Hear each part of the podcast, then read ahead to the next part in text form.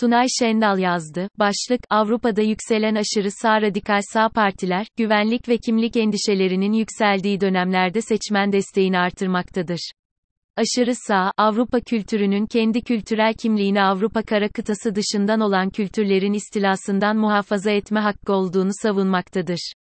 Avrupa'da son zamanlarda bir ivme yakalayan radikal sağ tandans, İtalya'daki seçimleri aşırı sağcı parti İtalya'nın Kardeşleri Partisi ve onun öncülüğündeki sağ ittifakın kazanmasıyla birlikte trend tırmanışındaki ilk başarısını da elde etmiş oldu.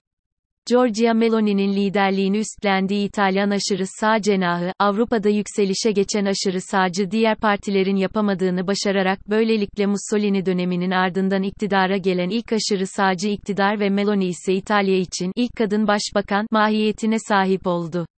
Meloni, sağ popülist ritoriği çerçevesinde yürüttüğü seçim kampanyası boyunca Tanrı, vatan kavramları üzerinde önemli klişe vurgular yaparken özellikle aile ve genç nüfus sorunu gibi İtalya'nın hassasiyetleri gerçeğini de göz ardı etmeden seçmenin oyunu kazandı.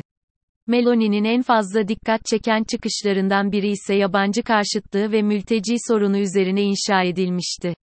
İtalya'dan evvel İsveç'te 11 Eylül günü yapılan seçimlerde, neonazi temelli bir siyasi parti olma özelliğini taşıyan İsveç Demokratları, sandıktan ikincilikle çıkarken Sosyal Demokratlar ise hüsrana uğramıştır.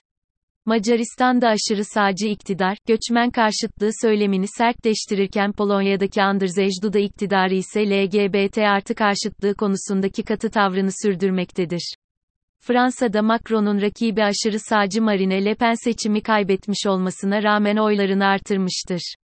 Avrupa'daki aşırı sağcı hareketin benzer yükseliş örnekleri Avusturya ve Hollanda'da da kendini gösterirken İspanya ve Portekiz'de ise İtalya'daki Meloni zaferini destekleyen mesajlar verilmiştir.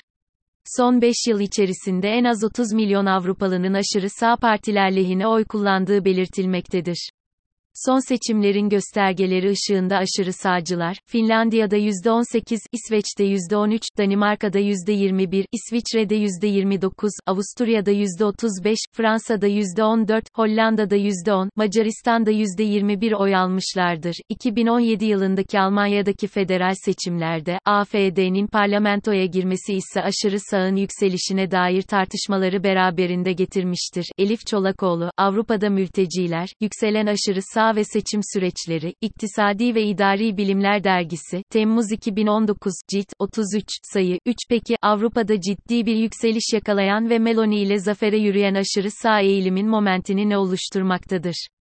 Pek çok uzmanın hem fikir olduğu bu yükseliş trendinin arka planında, Covid-19 salgınıyla başlayan ekonomik kriz ortamı ve Rusya-Ukrayna savaşı ile patlak veren korku ikliminin Avrupa'da oluşturduğu kaos algısı yer almıştır mevcut hükümetlerin var olan kaotik atmosfer karşısında yeterli önlemleri alamadığı algısının bilhassa aşırı sağcı popülist siyasetçiler tarafından öne sürülmesi, bu ivmenin en önemli etkenlerinden birini oluşturmuştur.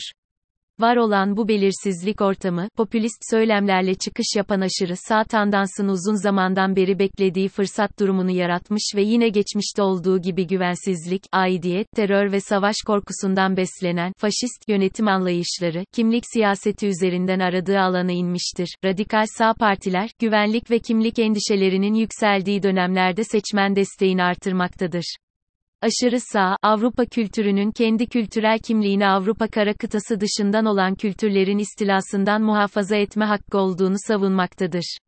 Avrupa'da pandemi sonrası tezahür eden refah devleti anlayışının güç kaybetmesi, göç dalgaları, ekonomik krizle birlikte Avrupa'da popülizmin yükselmesine zemin hazırlamıştır.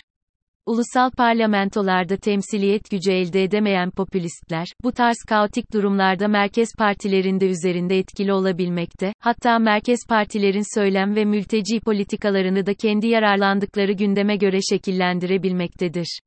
Aşırı sağın, Avrupa'da yakalamış olduğu bu yükseliş ivmesinin yorumlamaları arasında solun başarısızlığı da etken olarak gösterilerek dikkat çekmektedir.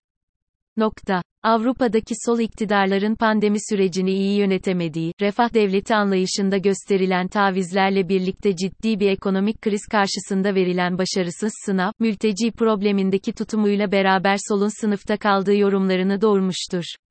Avrupa'daki solun sorunları arasında mikro düzeyde solda lider problemleri de baş gösterirken makro çapta sosyal politikalardaki hissedilen reform gereksinimi ağır basmaktadır. Dolayısıyla emekçi kitleler arasında sistemin yerleşik partilerine karşı tepkinin yükselerek arayışın aşırı sağcı faşist partilere doğru kaydığı yorumları yapılmaktadır. Avrupa'da sınıflar arasında baş gösteren ideolojik taban geçişlerinin neden ve ne derece gerçekleştiği ciddi bir araştırma konusu olurken Avrupa'daki solun mevcut tablodan çıkarması gereken en önemli netice, işçi sınıfının, gençlerin ve kadınların isteklerini optimize eden yeni ve dinamik sosyal politikalar üretmek olmalıdır.